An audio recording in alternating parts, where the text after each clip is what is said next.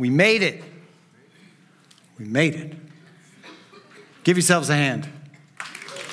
You don't even know what you're giving yourselves a hand. I just want to see if you do it, so it's good. We made it through Thanksgiving Day. We did it. And we made it through Black Friday. How about that? You ever wonder why they call it Black Friday? I wondered. Here's your answer. Contrary to Christian fear and folklore, the name Black Friday has nothing to do with the occult, has no occult connotations at all. I saw this uh, website, this Christian apparel website, that crossed out the word black and put the word blessed, blessed Friday. You don't have to do that, it's totally unnecessary. Actually, the name Black Friday originated all the way back in 1966. Like it's not that old in Philadelphia, where it was used to describe the heavy and disruptive pedestrian vehicle traffic that occurred on the day after Thanksgiving, which we all saw uh, on Friday anyway, right? Well, by about 1975, the term had caught on. It was being used outside of Philadelphia. And later on, it picked up a different definition or explanation, which I, I actually was the one I always thought it was that Black Friday indicates the period during which retailers go into the black for the year. So when you're in the red, you're not making money, but Christmas and Christmas shopping comes along, holiday shopping comes along, and now you turn a profit and you're in the black. So that's one way of looking at Black Friday. Was that helpful to anybody? No? All right. Did you get caught up in it? Did you do the whole Black Friday thing? Anybody here wake up really early and do any Black Friday shopping? Oh, I am so glad to see that. Not one hand went up. I, I, am really glad because in, in the old days, it would take a lot to admit that, but I, apparently people have, have gotten help for it, and that's a good thing. I, I have never found any deal that was good enough to convince me to ever do that, to, to camp out in front of you know, the Best Buy or deal with the malls and the crowds. And, and anyway, I'm sure we all agree that the holy day that is coming up is M- Monday, Cyber Monday tomorrow, which is the real holiday. So, no? Guys aren't much in the way of consumers. Anyway, Thanksgiving's over, and it's now beginning to look a lot like what? Christmas, yes. I know that if you're a transplanted northerner, you don't think so. But this is it, man. This is about as Christmassy as it gets. You know it's Christmas because the mall's decorated, Parking lots are decorated and we put up the white trees. That's how you know. That's how you know. Now, at home, I'm, I'm, finally allowed to put up my Christmas decorations, my Christmas tree and stuff. I don't know if you guys have this uh, situation in your house. Beth, my wife, likes to wait until after Thanksgiving to put up our Christmas stuff. But this year I was given a bit of a disappointment because this year we're going to be watching our grand dog.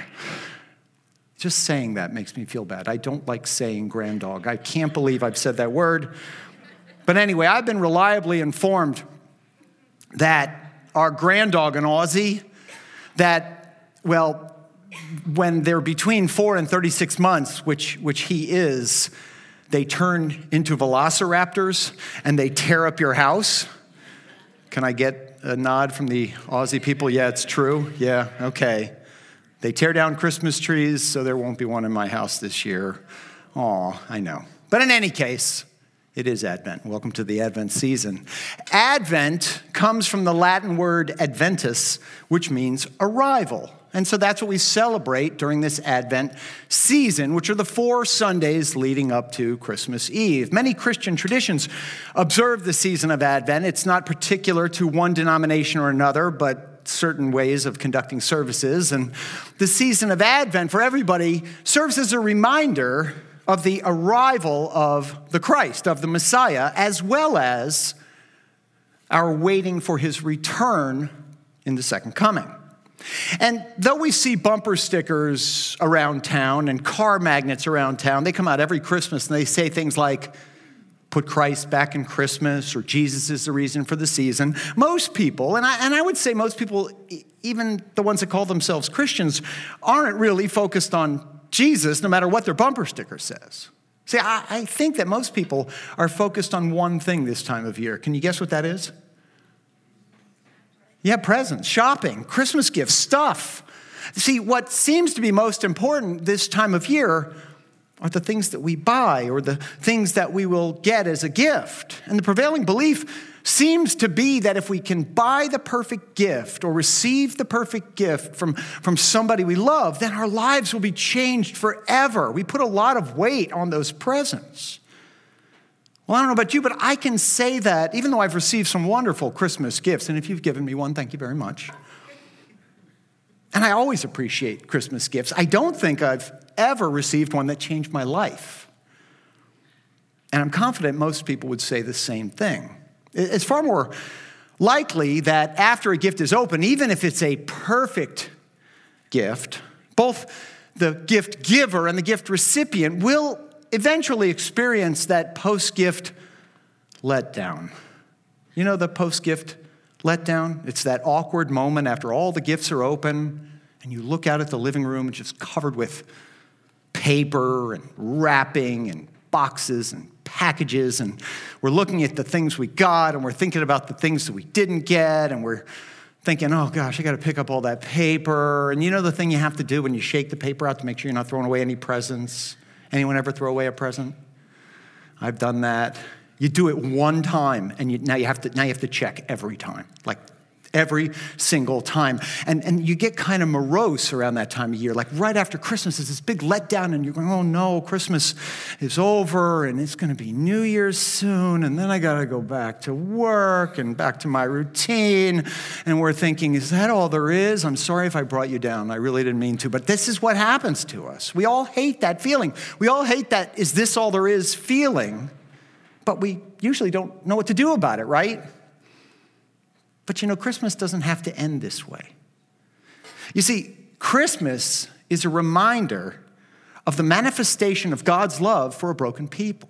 Christmas is a celebration of the arrival of a Savior that was promised thousands of years ago and was predicted or prophesied during the thousands of years that followed. And Christmas is the ultimate example of how our omnipotent, which means all powerful God, used extraordinary means. So there's ordinary means, means that we can all use, and then there's above ordinary means or extraordinary means. And God used extraordinary means to rescue his people from the tragedy of sin and death. Now, Christmas is the time that we not only remember, but we celebrate the supernatural way in which God, who is above the world, who exists outside of time and space, who exists outside of outside of the world that constrains us, this God enters into time and space solely for the purpose of making a way for his people to be free from the bonds of slavery to sin and to become internally connected to him. Now, if we can learn to understand Christmas in this way, it can bring us joy all year long. And I think that's what we probably would all say we would like. But the question becomes how do we get there? How do we get from where we are now to where we want to be? You see, we may know the Christmas story, but in order for us to truly celebrate Christmas, we need to know the God who loved us enough to send not just a person to start some quiet, meaningless movement that could easily be overshadowed by retail sales events and, and family rituals and bumper stickers and cliche sayings, but the gift of Messiah who would revolutionize the world. Because when you know God like that, well, then Christmas changes. Christmas transforms into a constant reminder of the unprecedented way in which the God of the universe worked over thousands of years to call a people, to call a people across racial and ethnic and national and international boundaries to be his own, so that these people could in turn bless the entire world. Christmas is a big deal. What God did 2,000 years ago wasn't just an afterthought, it was an outrageous, radical event, the likes of which the world had never seen before, and the likes of which the world will never see again until this Messiah returns to usher in God's promised kingdom here on earth. Like I said, Christmas is a big deal. And this Advent season, in order to assure that this, this Christmas doesn't end in that letdown, we're going to be talking about the radical gift of the Messiah. Here's what we'll be doing for the next four weeks. We'll be talking about the radical gift of the Messiah. This week, we're going to talk about how it all began in our message called The Radical Rescue. And for anyone who pays attention to these things, next week, we're going to look at the radical promise, then the radical plan, then the radical announcement, and on Christmas Eve, we'll talk about the radical arrival. And now, when this series is over, it's my hope that we'll all have the context and the tools that we'll need to every day throughout the year get excited about and confidently proclaim the truth of our God to the broken world around us. So that's the hope here. After this Advent, after this Christmas season, we're going to carry this through the entire new year. So now let's pray and then we'll dig in. Father God, we thank you for gathering us together here this morning. We thank you for bringing us together uh, across what we say are multiple platforms. We are here in person, we are online on YouTube, we're online on Facebook. You can pick us up on our app. And God, we just thank you for this technology that allows us to come together as the family of your people. To come together as a people who love you and who want to proclaim you to the world. So, God, as we continue on this morning, we would ask that you would use your word to open our hearts and minds, to help us to know you better, to help us to love you better, and to help us to serve you with all that we are. God, we love you, we praise you, and we thank you. In Jesus' name, amen. Anybody remember a few years ago when we watched the saga of the miners in Chile who were stuck for over two months in a mine that was a half a mile underground? Do you remember that story? After 69 days down there, the miners were rescued. So now I want to ask you a question. Why did they need to be rescued? It's silly, right? It's a silly question. Why did they need to be rescued? You know, because they were trapped in a mine, okay? They were stuck in a mine for over two months. If they weren't trapped in the mine, they wouldn't have needed rescuing from the mine. Doesn't that make sense? I think that, as you can see in the picture that we just showed, don't they look happy when they were brought to the surface? Don't you think they appreciated being rescued? I mean, look at the joy on those people's faces. And so, from this picture at least, we can surmise that if you appreciate your need to be rescued, you'll appreciate being rescued. Doesn't that make sense? Well, that's what the rescue that Christmas is all about.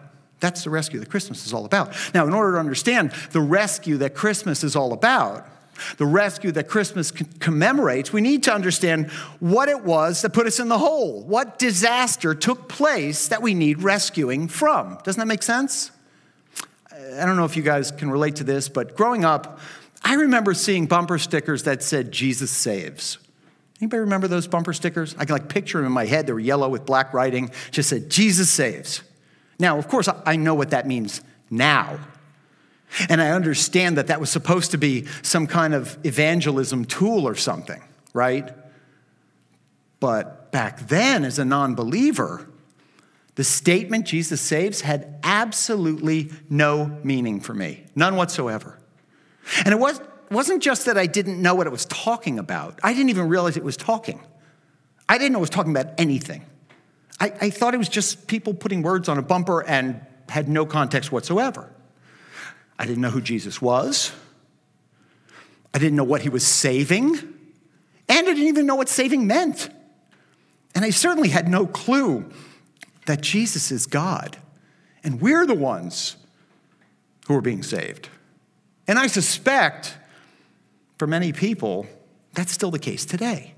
I have to tell you that I've been a pastor for now a long time, and over the years I've spoken with, without exaggeration, hundreds of people, many of whom were raised in the church, by the way, who have no understanding about our need for salvation. And as a result, they have no understanding about the reason for the Christmas celebration. Well, that needs to be fixed because, at a minimum, every follower of Jesus needs to be ready to explain what it means to be saved. And in order to answer that question, we need to start at the beginning. So now we're going to try to figure out what it is we're being saved from or how it all began. Now, the story of Christmas appropriately begins in the book called Beginnings, the book called Bereshith. Bereshith is the Hebrew name for the Old Testament book that we know of as Genesis. Genesis, chapters 1 through 3, set the stage for the entire Bible. And it's in these three chapters that we'll discover why we need a Savior. So, with that in mind, we're going to turn to chapter 1 in the book of Genesis. Everybody knows this verse. Like everyone in the world knows this verse. Some people call it the baseball verse. In the beginning. yeah, I'm not a baseball guy, but that's kind of funny. Well, whatever. Anyway. In the beginning, God created the heavens and the earth. So, at the outset, from this text, what can we see? Well, one thing we can see is there is a God. And we can also see that this God is not only the creator of the heavens and the earth, but we can infer that he lives outside of creation and that he existed before creation. How can we infer that? Because our Creator God exists on a different plane than us, on a different plane than His created being. So, right from the beginning of Genesis, we can see that God is supremely powerful and He's capable of existing beyond the constraints of His creation. And we say that because of this. If God can create a world, it's obvious He's not bound by the rules and laws and confines of that world he created. It's, it's similar to this. If a watchmaker creates a watch, the watchmaker is not constrained to live inside of that watch. He's outside of the watch. He exists outside of the watch he's created. And it's interesting when we look at this verse, when we look at the Hebrew word used here for God, remember the Old Testament was written in Hebrew, the word used for God is the word Elohim. We see that the word Elohim is plural. In Hebrew, the I am ending is plural. You guys remember there used to be a restaurant, it closed down right around COVID, but it was called Burgerim out in Mission Bay. That is an Israeli restaurant. It's a Hebrew word that meant burgers. Okay, so im is plural, Elohim is plural. So when we read this, we're also made aware that we have this creator God who sits outside of time and space. And even though our God is one, we talk about this in the Shema, the, the Jews declare, Hear, O Israel, the Lord our God, the Lord is one.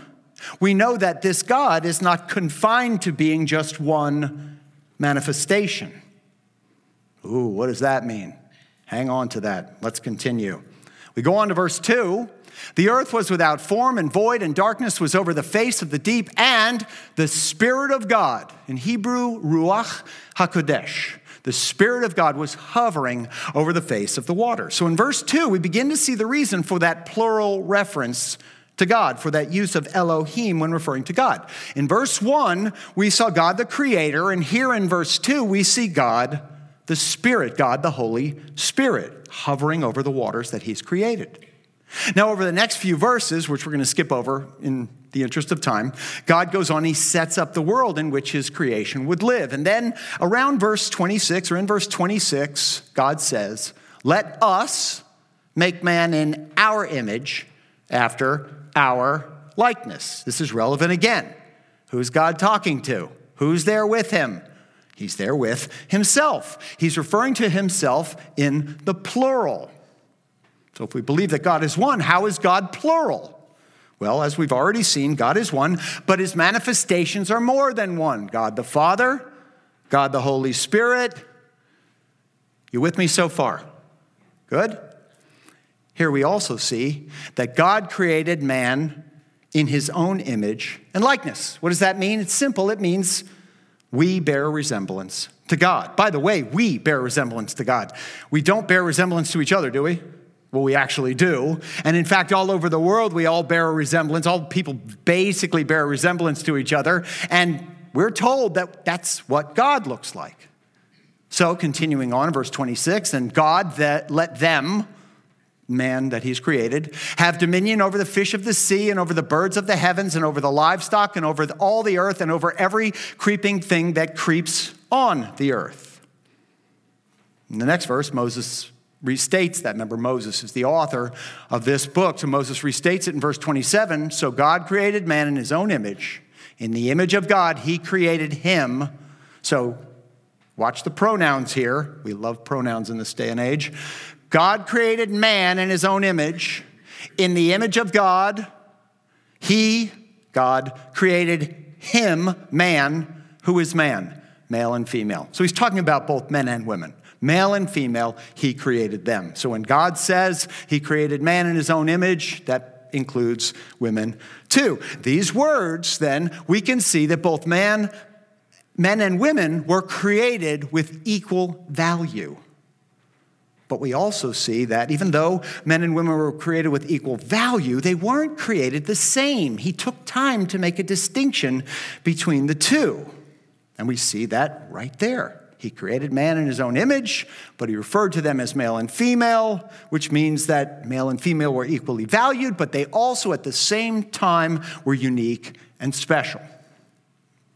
As we read Genesis 1, it's also, to help, it's also helpful to understand this. Genesis 1 is not the micro detailed chapter. Genesis 1 is sort of a macro, big picture chapter. I had a professor in college who was from Louisiana, and he said macro and macro exactly the same way, and it was almost impossible to understand him. So I'm trying to enunciate. This is not the micro detail chapter, it is the macro, big picture chapter. Genesis 1 is sort of a 30,000 foot, 35,000 foot flyover version of the creation account. When we want to know more about the specifics of creation, we drill down when we get to Genesis 2, which we're going to see in a minute. All right, so let's finish up chapter 1, verse 28. And God blessed them. And God said to them, Be fruitful and multiply, and fill the earth, and subdue it, and have dominion over the fish of the sea, and over the birds of the heavens, and over the living things that moves on the earth. So here, God tells his creation, Go make babies. Go be fruitful and multiply. And also subdue the earth. Get the earth under control and then rule over it. So by the end of Genesis 1, the stage is set for God's creation to rule over the earth. So now we're going to move on to Genesis 2. And remember, Genesis 2 gives us a a zoomed in view, a closer view of creation. So, Genesis 2 1, Moses drew, draws a picture of the Sabbath rest that God instituted. Remember, God created the world in six days. He took one day to take a break. That's the model for us that when we work for six days, we can take one day as a Sabbath break. In Genesis 2 5 through 6, Moses provides further details of the earth that God created. And then we get to Genesis 2 7. And in Genesis 2 7, we see a significant event. Then the Lord God formed a man of dust from the ground and breathed into his nostrils the breath of life, and the man became a living creature. All right, so you saw it. In Genesis 1, we already talked about the man being created. In Genesis 2, now we're seeing specifically how it happened. And it's important to notice that when we zoom in on the detail, man was formed first. Okay, so we saw in Genesis 1 the equality of man and woman as created beings. And we saw how they were unique, but in Genesis 2, we begin to see the details of their uniqueness. We move on to verse 8. And the Lord planted a garden in Eden in the east, and there he put the man whom he had formed. And out of the ground, the Lord God made spring up every tree that is pleasant to the sight and good for food. The tree of life was in the midst of the garden, and the tree of the knowledge of good and evil. So here we see how God created this perfect place to put man in to live. In these verses, we're also introduced to what the garden looked like, to the trees in the garden, both the tree of life and the tree of the knowledge of good and evil.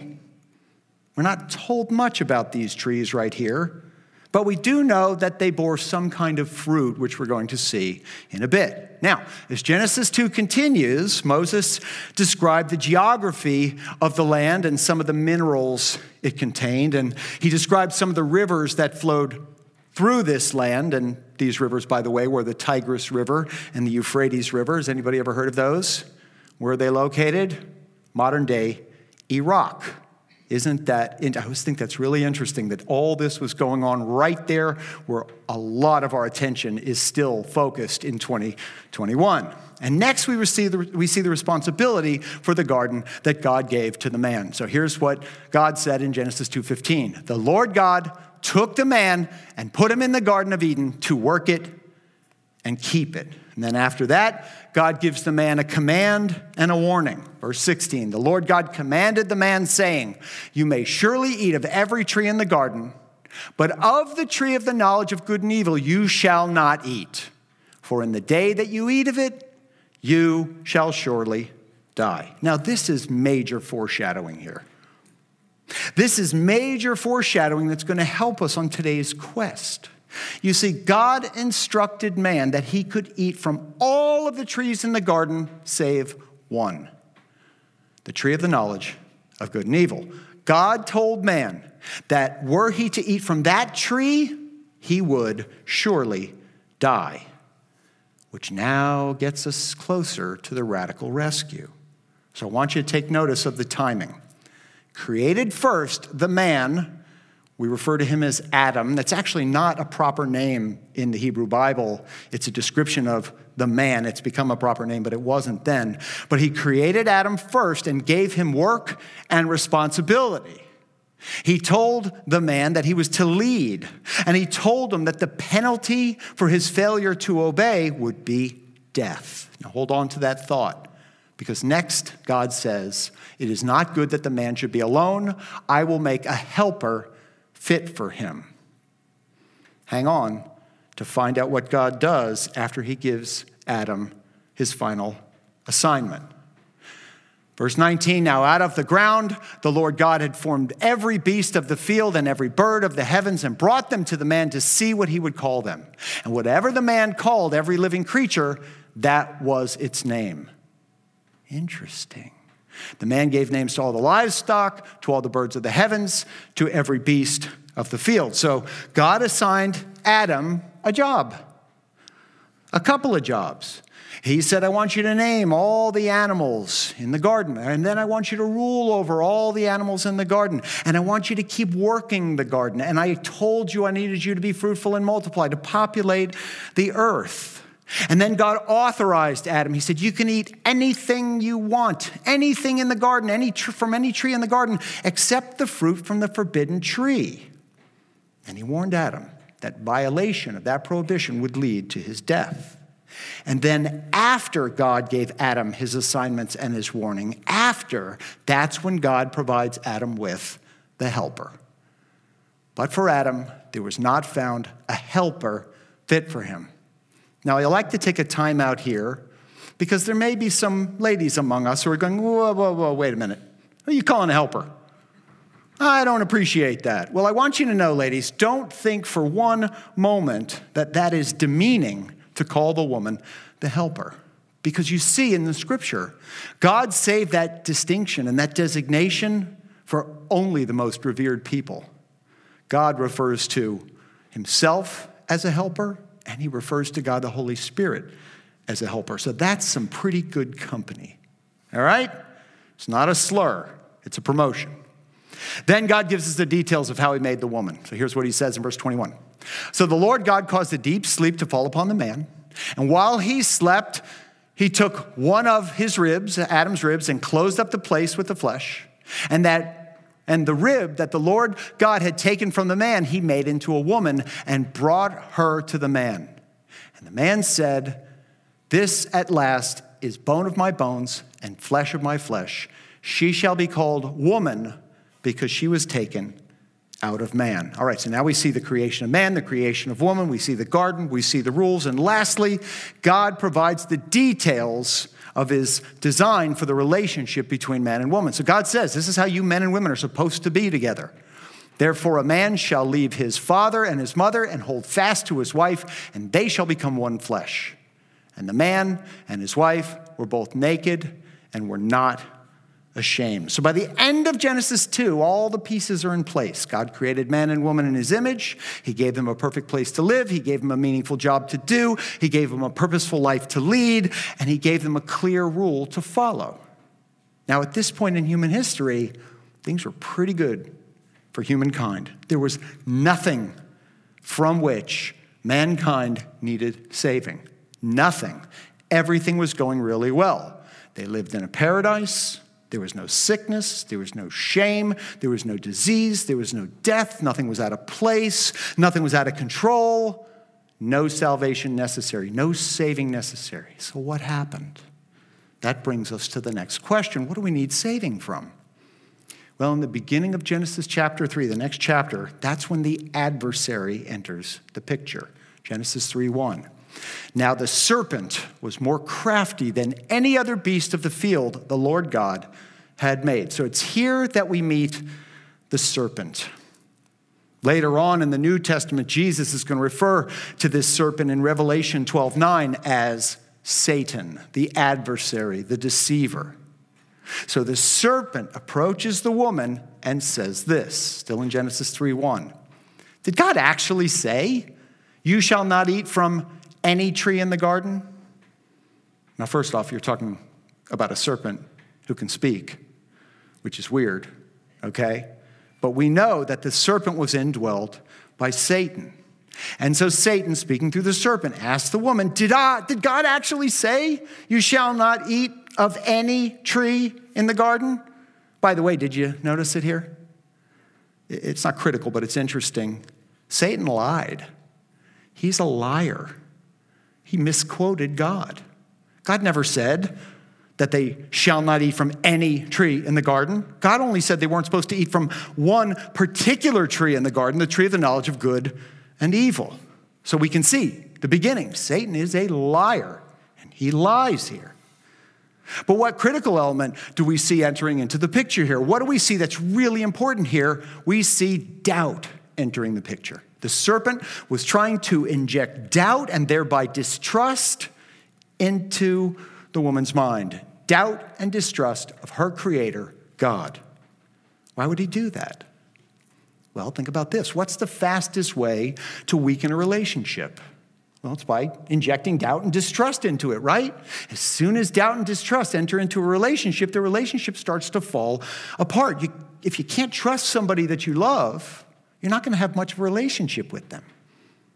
If somebody were able to convince you married folks out there to doubt and distrust your spouse, or someone was able to convince you students out there to doubt or distrust your parents, what do you think that would do to your relationship?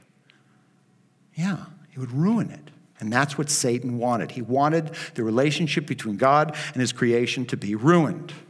Now, the woman responds, and her response shows that she was shaken by the approach, shaken by the question. So here's what she says in verse 2 The woman said to the serpent, We may eat of the fruit of the trees in the garden, but God said, You shall not eat of the fruit of the tree that's in the midst of the garden, neither shall you touch it, lest you die. All right. First thing I want you to notice here, similar to the last one, the woman's response is incorrect. God never said anything about touching the tree. He only talked about eating the tree. So that kind of shows you how thrown she was by Satan's approach and Satan's loaded question. Now, secondly, I want you to note this the serpent asked the woman a question that she wasn't equipped to answer. He asked her what God said. Why wasn't she equipped to answer it? She wasn't there. She didn't hear God say it. The woman never spoke to God. The man spoke to God. The woman hadn't even been created when those words were spoken. And Satan knew that. And he used that fact to trip her up. The woman was unclear about her answer, and therefore she came into the whole conversation at a disadvantage.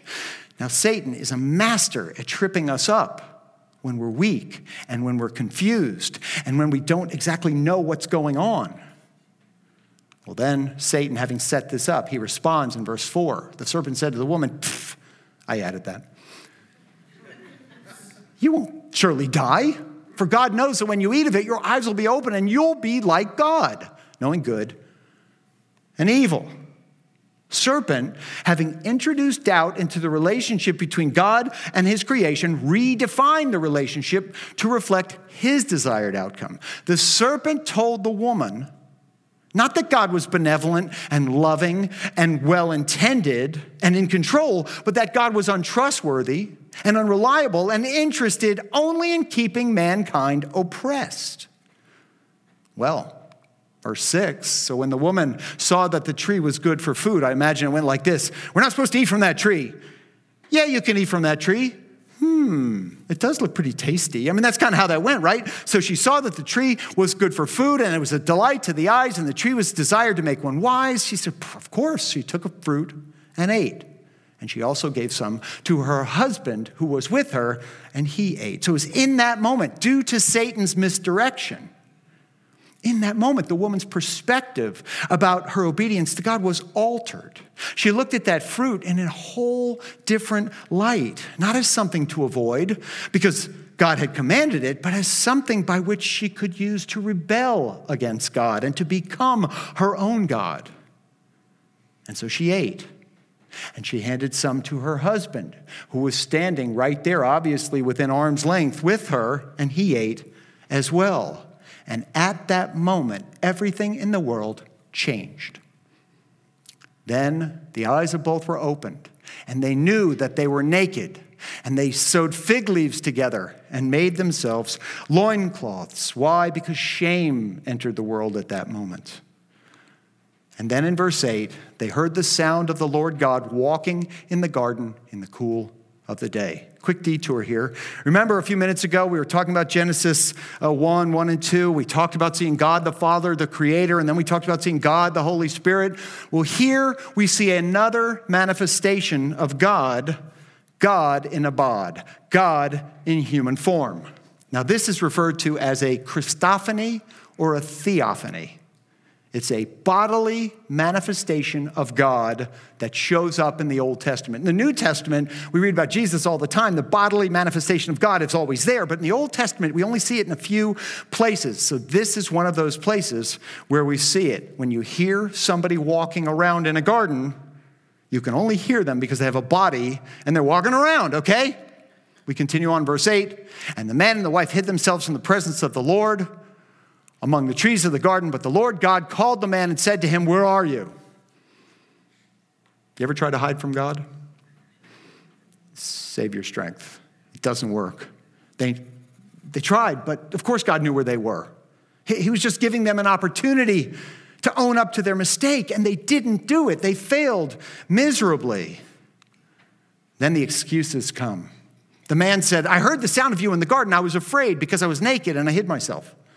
I was afraid because I was naked, not because I disobeyed your law that the one that you said you'd kill me over. No, I hid because I was naked.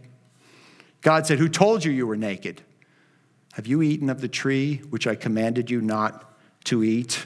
By the way, did God know the answer to that question? Yes. God knows the old adage never ask a question you don't know the answer to. To which the man said, The woman did it. It was her fault, the woman. Oh, by the way, you gave me. So it's like her fault and your fault, and it's totally not my fault. The woman you gave me, she gave me the fruit of the tree, and that's why I ate it. So not only didn't he admit that he was wrong, he deflected. He blamed it on the woman. He blamed it on God. You gave her to me. So, God, you know, and really, if we're being technical here, it's your fault. I'm good, right? Then the Lord God said to the woman, what is this that you have done? Doesn't that sound like something you say to your dog? When you walk in the kitchen and there's garbage all over the floor and the dog's kind of sitting there and he's looking up at you, like, mm, mm, and you, what have you done? You ever do that? Am I the only one who does that? The woman said, It was a snake. The serpent deceived me, and I ate. She blamed her disobedience on the snake. So, with that, the relationship between God and man was shattered. Trust was gone. They'd violated God's only rule. And at that moment, man and woman went from living safely and eternally in that perfect garden, in that perfect garden where they were closely connected to God, they went from that to living in eternal peril, separated from God forever. To the woman, God said, I will surely multiply your pain in childbearing. In pain shall you bring forth children and your desire shall be contrary to your husband, and he shall rule over you. So after they disobeyed, God arranged for a couple of things. God arranged for childbirth to be painful. And God also arranged for the woman to be permanently frustrated by her desire to dominate her husband, but her inability to do so. So you're wondering where the tension between the sexes comes from? It had its beginnings right here. And as for the man, well, he received a punishment too. And to Adam, God said, Because you have listened to the voice of your wife, I'm going to stop right there and let that one sink in. Because you've listened to the voice of your wife and have eaten of the free of the tree of which I commanded you, cursed is the ground because of you. In pain shall you eat of it all the days of your life. By the sweat of your face you shall eat bread till you return to the ground, for out of it you were taken, for you are dust, and to dust you shall return. That's harsh, right? I mean, what had been this charmed and easy life? Where the ground just easily gave up enough food for mankind, out of that situation became this, this lifelong struggle for survival. The chapter concludes this way Then the Lord God said, Behold, the man has become like one of us, knowing good and evil. Now, lest he reach out his hand and take also of the tree of life and eat it and live forever. In other words, what eating from the fruit of the tree of the knowledge of good and evil, now man knows a little bit more about how to run his life. And God says to himself, Father, Son, Holy Spirit, wait a minute, we don't want eternity, his eternity added on to his being a know it all. The Lord God sent him out of the Garden of Eden to work the ground from which he was taken.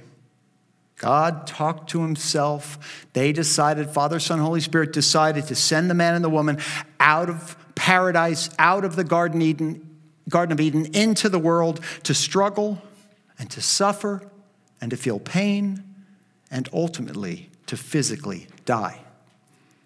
What does that have to do with us? Well, if we fast forward a few thousand years to Romans chapter 5, the Apostle Paul told us that that sin that came into the world through Adam, Adam and Eve are our original parents. Now, even if you don't believe the Bible to be literally true. It's interesting. Recently, scientists have discovered that indeed we all do originate from one set of parents. We knew that. Science figured it out. So, Paul told us that the sin that came into the world through Adam has been passed down over the generations to each one of us because we all descended from Adam and Eve. So, what do we need saving from? We need saving from the pain and the suffering and the death that comes as a result of man and woman's disobedience to God. All right, so that's what we need saving from. So, what did God do? What did God do about it? Well, it was at that moment that God embarked upon a radical rescue mission. Now, as we were going through, I deliberately skipped over Genesis 3:15. Because buried in the middle of Genesis 3, God gives us something we call the proto evangelium the first gospel. And here's what he says I will put enmity between you and the woman, and between your offspring and her offspring. He shall bruise your head, and you shall bruise his heel. So, immediately after this historic time space fall of man and woman, God promised to one day send a Savior. In one cryptic sentence here in Genesis 3:15, addressed to the serpent. God's talking to the serpent. God told us how he would rescue us. God told us that a person, an individual who descended from the woman, would come as a savior. And at the cross, even as he suffered, the Savior would deal Satan a death blow. In this one sentence, we see both the Savior's victory and the cost at which his victory would be secured. And with that began God's cosmic rescue mission of all mankind. And with that, we get the reason for the Christmas celebration. So, as we begin this Advent season, let's all agree to truly celebrate its significance. The story of our sin and God's radical rescue is for real. And if we understand and internalize the importance of the radical gift of the Messiah, then we can go into this season and beyond with the proper mindset to truly celebrate Christmas, Christmas is all about how God, out of his love for his creation, sent his son, the Messiah, to seek and save the lost and draw a people to himself. So, with that, let us rejoice at his birth. Amen? Let's pray together. God, we know that that's a whole lot of background, but we know it's important to understand why why you sent us a Savior, why we needed a Savior, and what that Savior has done for us and asks us to do for the world. So, God, as we continue on and head into this Christmas season, allow us to do so with joy, knowing that notwithstanding who we are, notwithstanding the things we say and think and do, notwithstanding all the cruddy stuff that we, that we experience and, and think about and talk about when we think no one's paying attention. Notwithstanding all of that, God, you love us. You've made a way to save us. You've made a way to draw, uh, made, made a way to draw us closer to you. So, God, allow us to remember that as we share your love with the world around us this Advent season. God, we thank you, we love you, and we praise you in Jesus' name. Amen.